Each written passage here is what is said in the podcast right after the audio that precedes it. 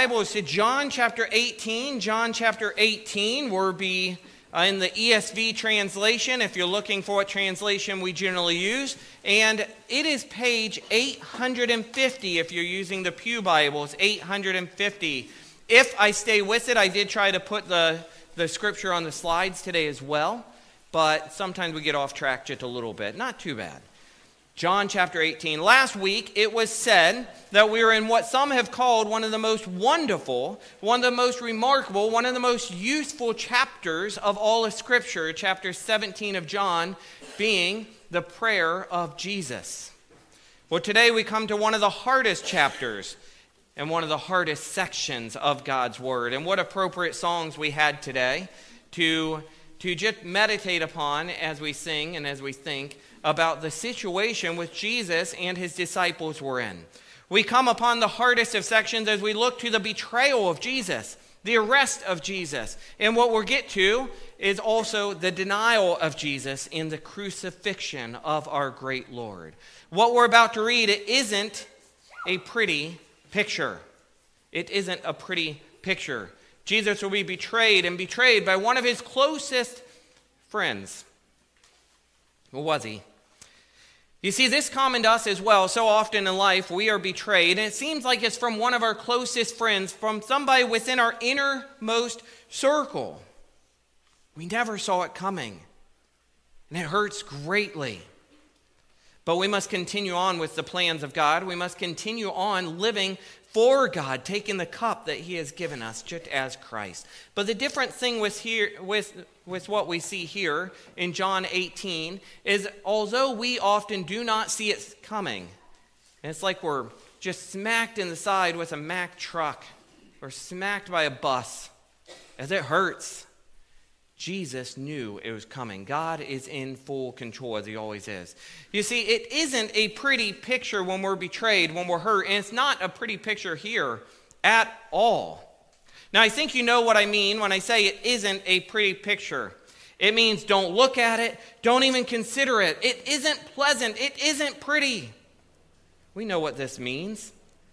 Up to this point in our study of the Gospel of John, we've had many pretty pictures. We've had many great illustrations. We've had many great pictures of Christ teaching and having meals with his disciples and providing for his people, teaching them the way to righteousness, the way to life, the way to truly live in the Father's will.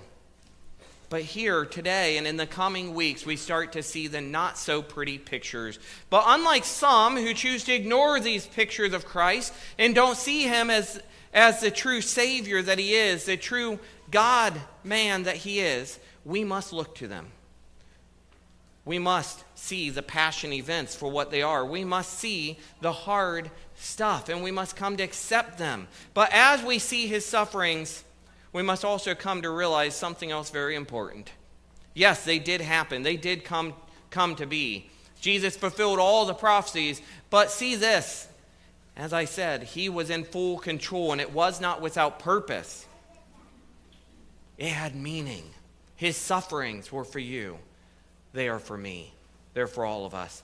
Let's read now in John chapter 18, verse 1 through 11 today. And let me just set the scene just briefly. Remember where we are Remember where we've been. Remember where we're going. Jesus is done teaching in that upper room. He's done teaching his disciples. He's done talking, walking, and talking about the true vine and how we, as believers, as disciples, true disciples, live as branches connected to the true vine, being Christ, and as we are connected to the Father in that. All that's done. The prayer of Jesus, it's done. We read about that last week, and now he continues on with the plan that has already been set in motion God's will. Jesus moves on. He knows his betrayal is coming, and he's ready, so he's going to go to that place.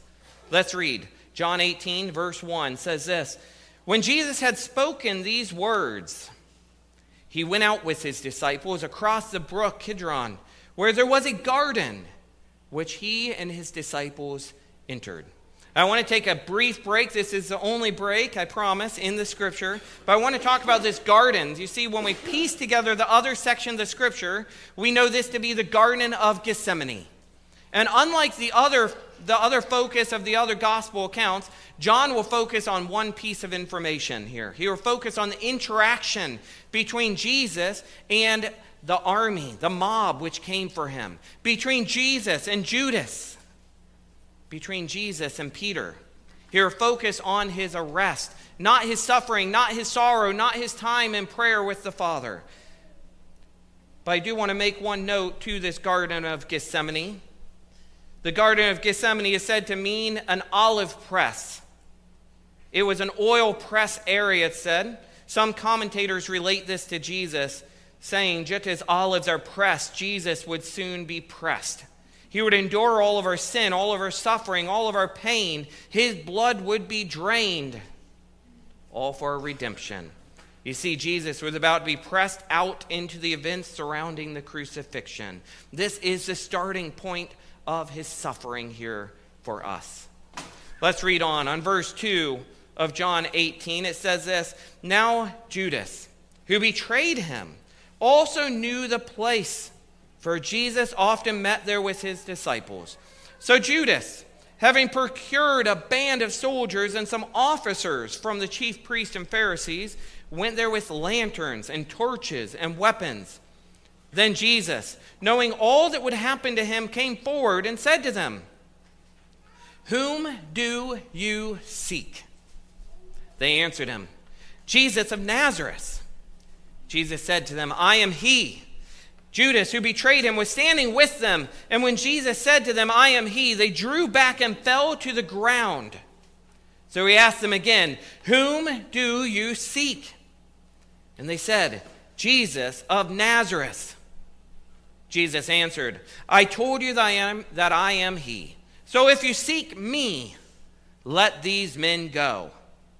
This was to fulfill the word that he had spoken, saying, Of those whom you gave me, I have lost not one.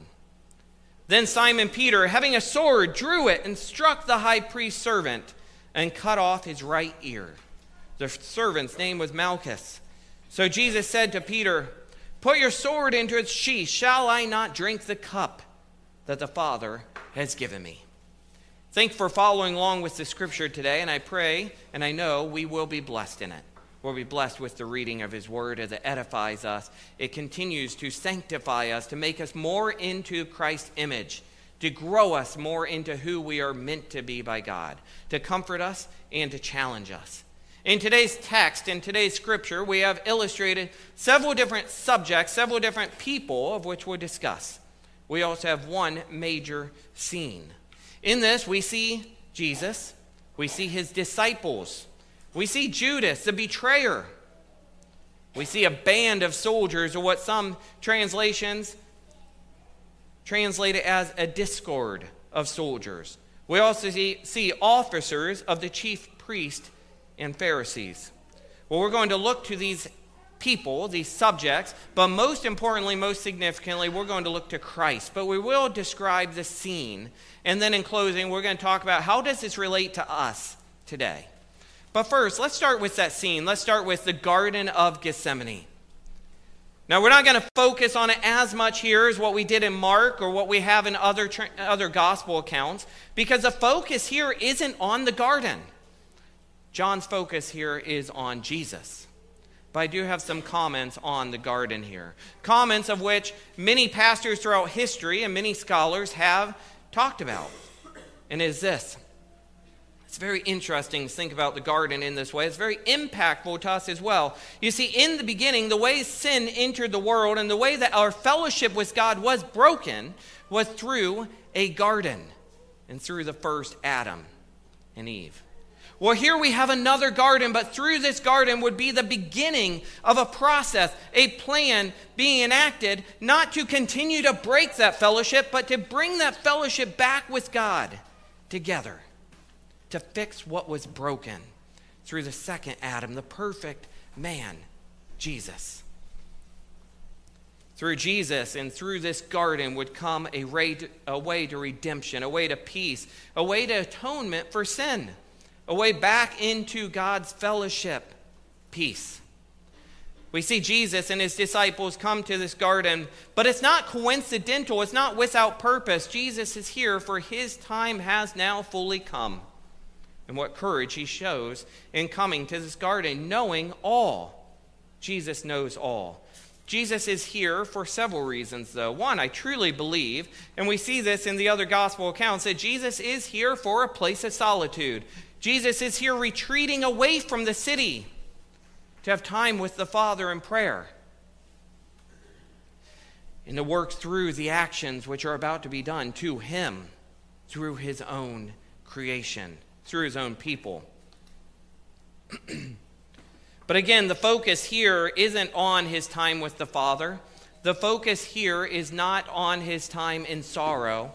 John here focuses on, just like all of John, as he focuses on Christ, he focuses on describing Christ's deity, his divinity, his godliness, his equalness with God. So the time here in John focuses not on the sorrow or struggle. John focuses on Christ's deity. And that's our theme for today. Our theme is that we're focusing on Jesus being in full control in the Garden of Gethsemane to enact glory in God's plan. And Jesus is also in full control today as well. John focuses on the betrayal, but in this one cannot help but see how Jesus was always in control, even with the betrayal. Even with the betrayal. An interesting note even when people betray us, we can use it for God because God intends that to be used for Him. All things of evil and bad will be used for His continual glory and goodness. You see, every step on the way to the cross is planned and fully controlled by Jesus for God's glory and for His and our benefit. Let me repeat that again. Every step on the way to the cross is planned and fully controlled by Jesus, who knows all things and is omniscient and divine. And it's all for God's glory and for His and our benefit. It's for us. It's for us. I'm going to say this later, but I'm going to say it again right now. You see, I often look at, and you do as well, I'm sure, you look at the Garden of Gethsemane as a sorrowful place. And it is. But it's also a, a place of great victory, as it's the starting place for Christ to go to the cross for us. Let's focus more on Jesus here. Jesus betrayed, the scene that we have at hand. In this scripture, we see Jesus knows all and he was prepared for what is coming. In fact, in the scripture here, it tells us this. It says, when Jesus had spoken these words, he went out with his disciples across the brook Kidron, where there was a garden, which he and his disciples entered. Now, Judas, who betrayed him, also knew the place, for Jesus often met there with his disciples. So, Judas, having procured a band of soldiers and some officers from the chief priests and Pharisees went there with lanterns and torches and weapons. Then Jesus, you can underline this if you're following along, you can circle it, highlight it. Then Jesus, knowing all that would happen to him, came forward. Came forward.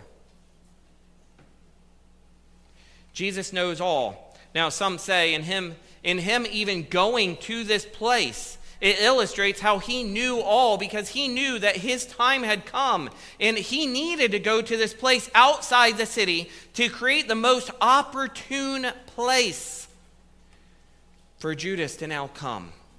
For Judas not to be shy, not to be scared away, not for the officers and the, of, the, of the court not to be scared of the city people or a mob coming after them for coming after Jesus. No, Jesus went out of the city to a silent place, to a desolate place, to make it easy. Not easy for him to hide, easy for them to find. Jesus goes to a place, and in this place, it's not unknown to all. It's not to hide, it's quite the opposite. It's to be found. Scripture tells us this in John 18, verse 2. It was a common place for the disciples to go. If Jesus was going to a place to hide, he wouldn't have gone there. Also, in Jesus knowing all, we see a great mob coming with torches to look for him, expect him to be hard to find. Notice they, they brought forth torches, light, because they thought they might need to find where Jesus is hiding.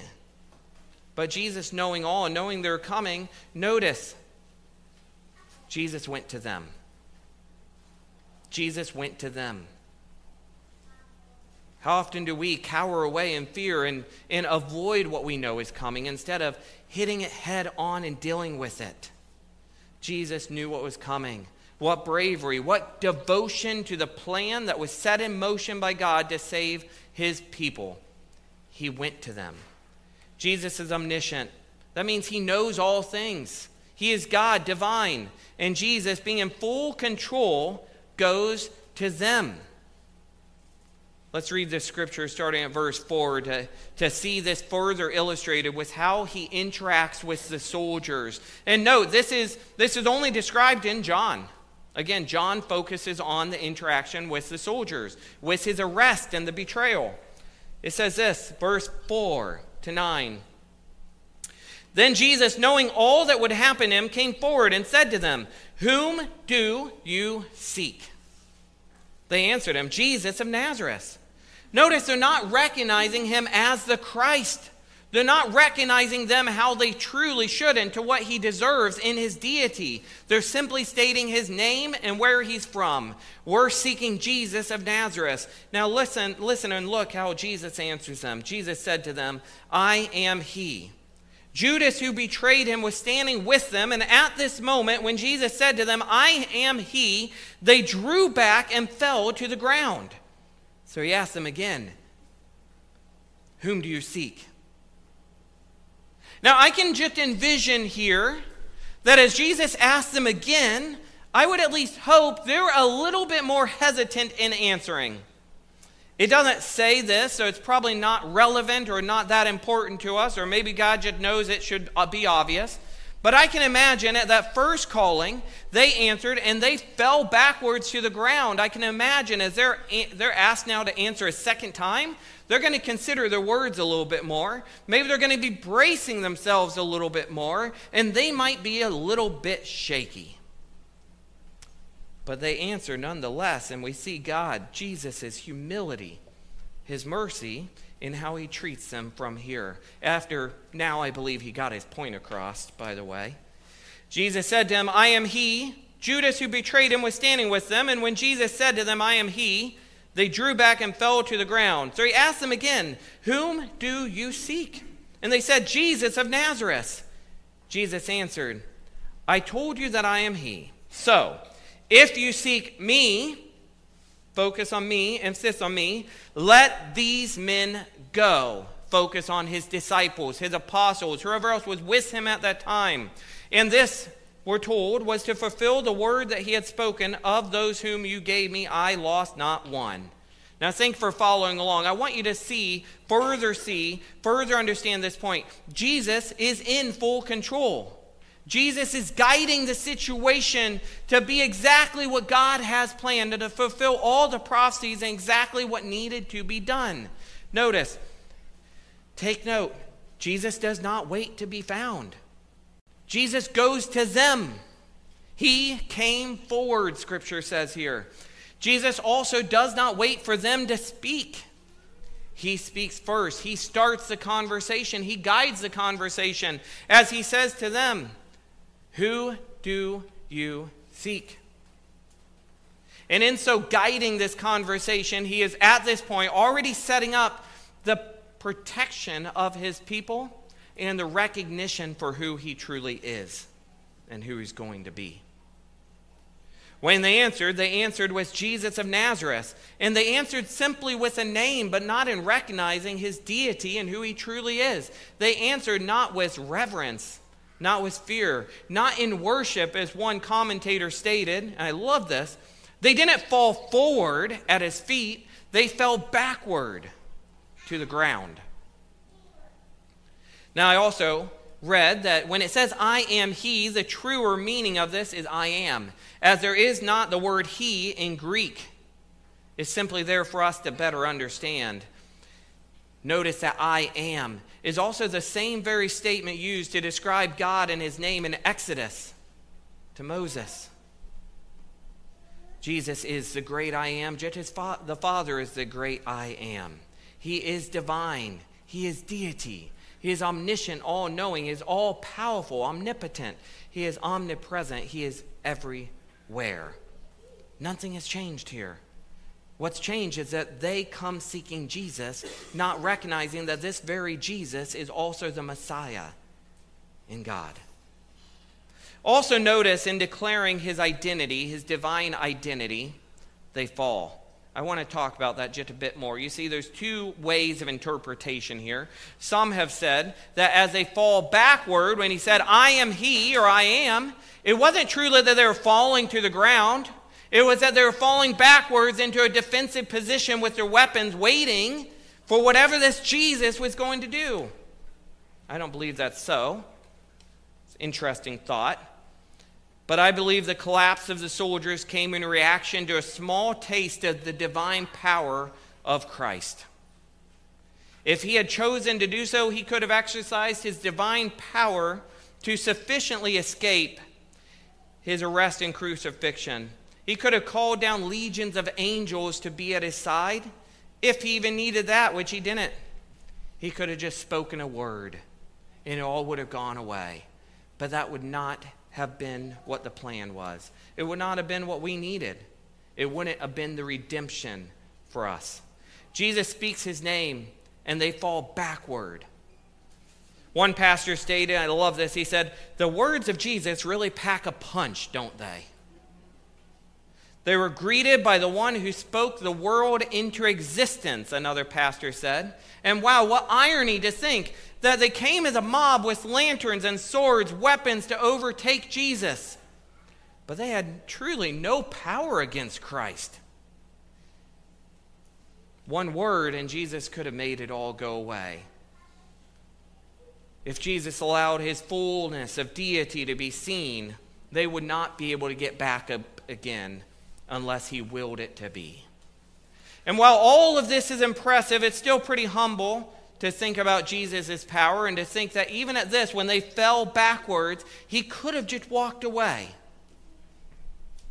Or he could have kept them there, holding them down. But Jesus let him back up because that's what was needed.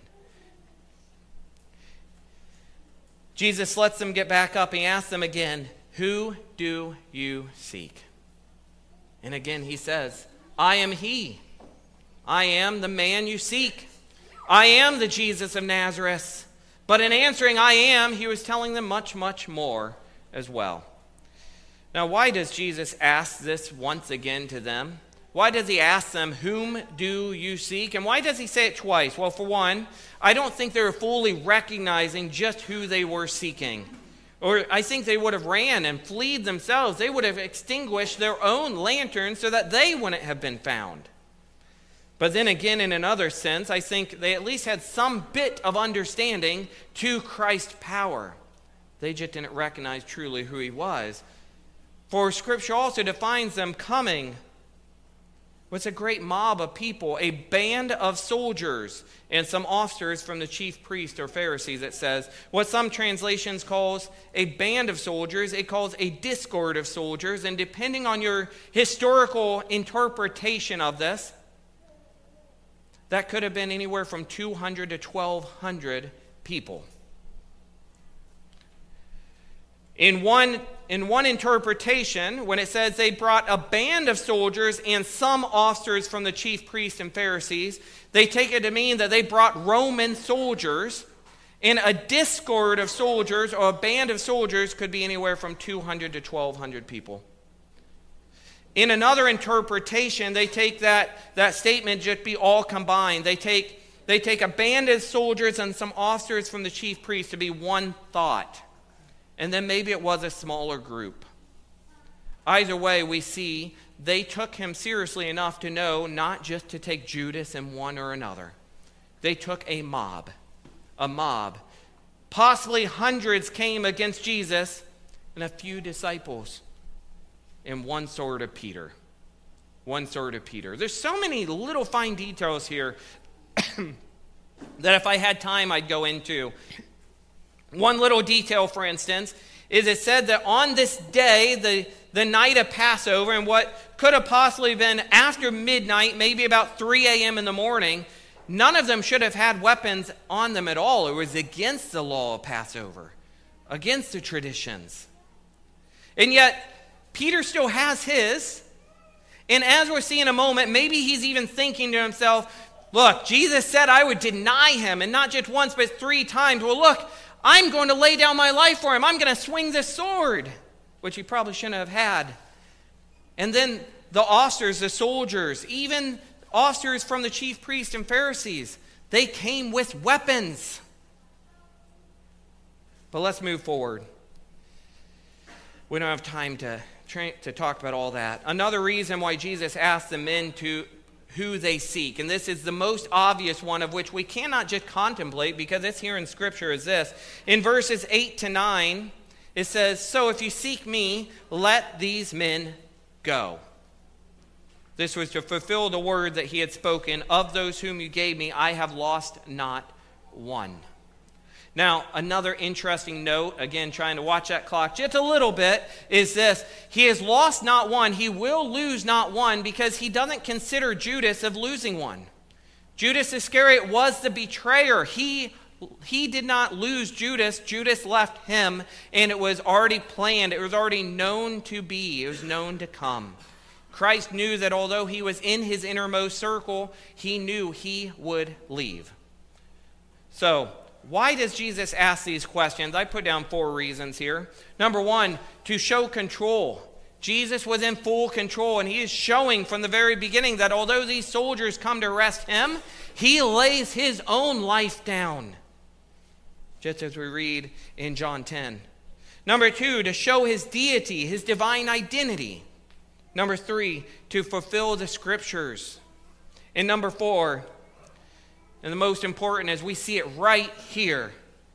He is setting up protection for his disciples, of whom he desired not to be lost, not to be taken, or to suffer. And I wrote that word yet because we know his disciples will suffer, just as we will suffer.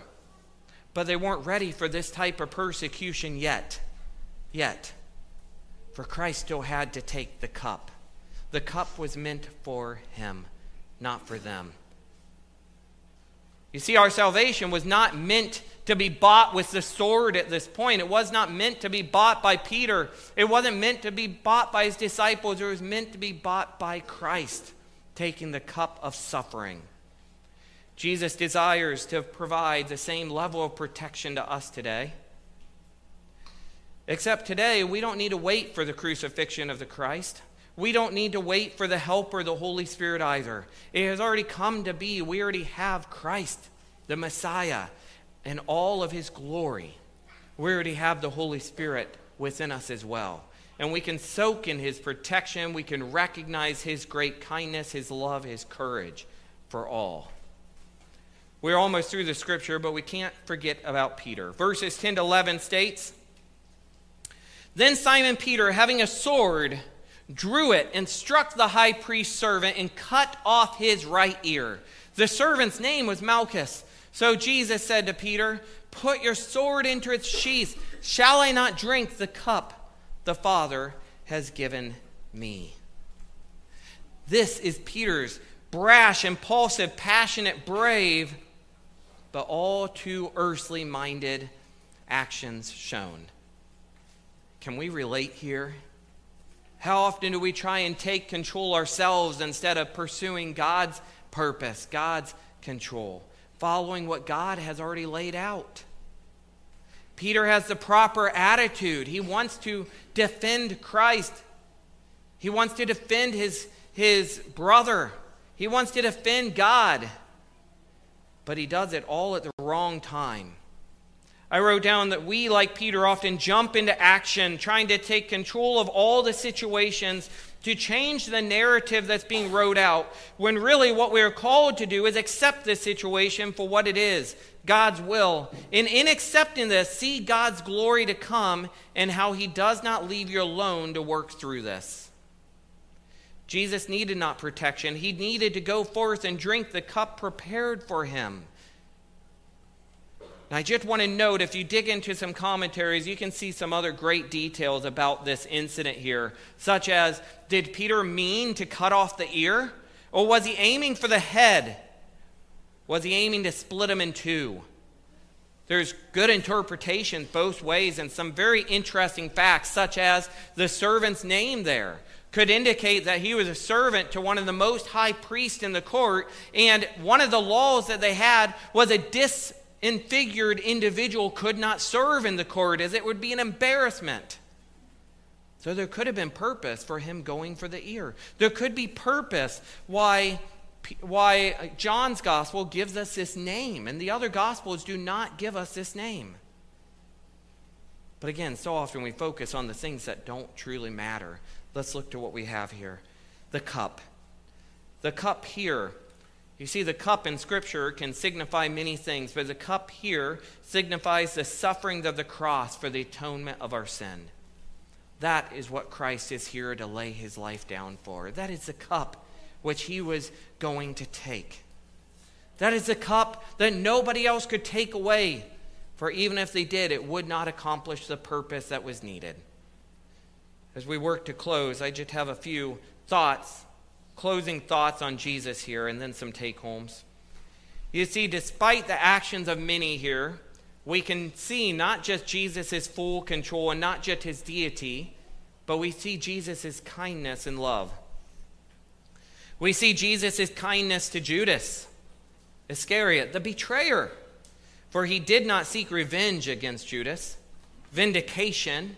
He knew what was going to happen, and he didn't stand there waiting for Judas to smite him down. In fact, some say that maybe Jesus would have even allowed his forgiveness if it would have been sought.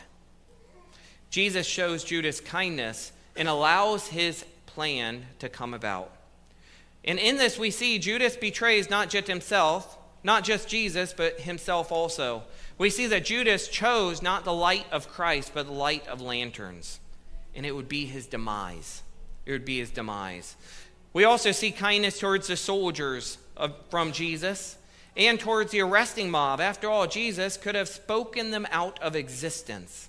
But again, this would not have accomplished the purpose. We also see kindness towards Peter which, by the way, we know Peter, Jesus accomplishes his purpose and protection. Peter is not arrested. Not here, not now. Peter would go on to deny Christ. Kindness. We also see kindness towards his own in protecting them from arrest, not just Peter. We see kindness towards all in creating a path to redemption from sin and eternity with God. But yet, despite all this kindness, all this love, we still see Judas come forward and kiss Jesus, using one of the, one of the biggest gestures of love in betrayal. Jesus shows kindness to us as well. Recognize that. Jesus pursuing this path of suffering shows us kindness and love.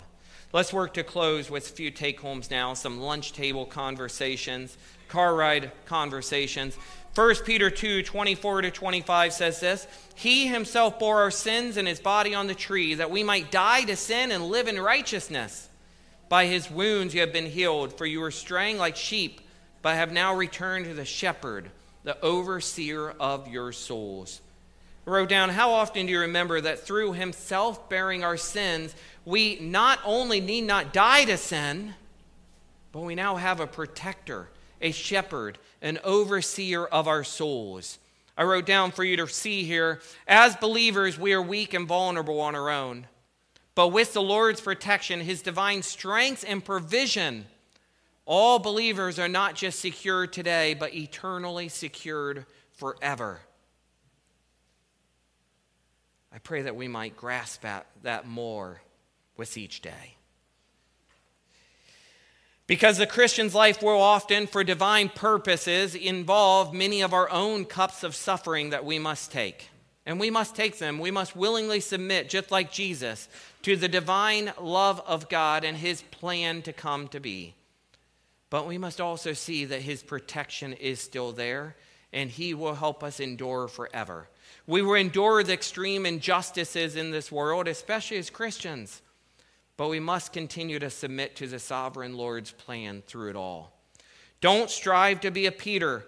Don't seek vindication. Seek the cup of God's plan and glory and take comfort in the fact that your Savior understands your struggles and He'll be there with you. One final thought here a thought on Gethsemane. It's so easy to think of Gethsemane as a place of evil and suffering, but we can look upon Jesus' Gethsemane in our metaphorical Gethsemanes today and see that even what the evil one means for bad will always be used for the glory of God. Our response to our gardens of Gethsemane should not be pity, but bravery. Bravery like our Jesus. The Gethsemane of Jesus was not a tragedy, and neither are our Gethsemanes. Seek the Lord and let others see that he is still in full control and that this is not the end. As Romans 8:28 says, we know that in all things God works for the good for those who love him, who have been called according to his purpose. And that although we may have points of extreme stress in our lives, through taking that cup, pursuing God and his glory, his greatness, his plan, his will, he will continue to be there with us and for us through it all. I encourage you all to fall not backwards like the soldiers when you encounter God in your daily lives. Fall forward in worship, in devotion, in adoration at God's greatness and his protection for our souls forever. Let's close in prayer and one final song. And then I invite you all to come to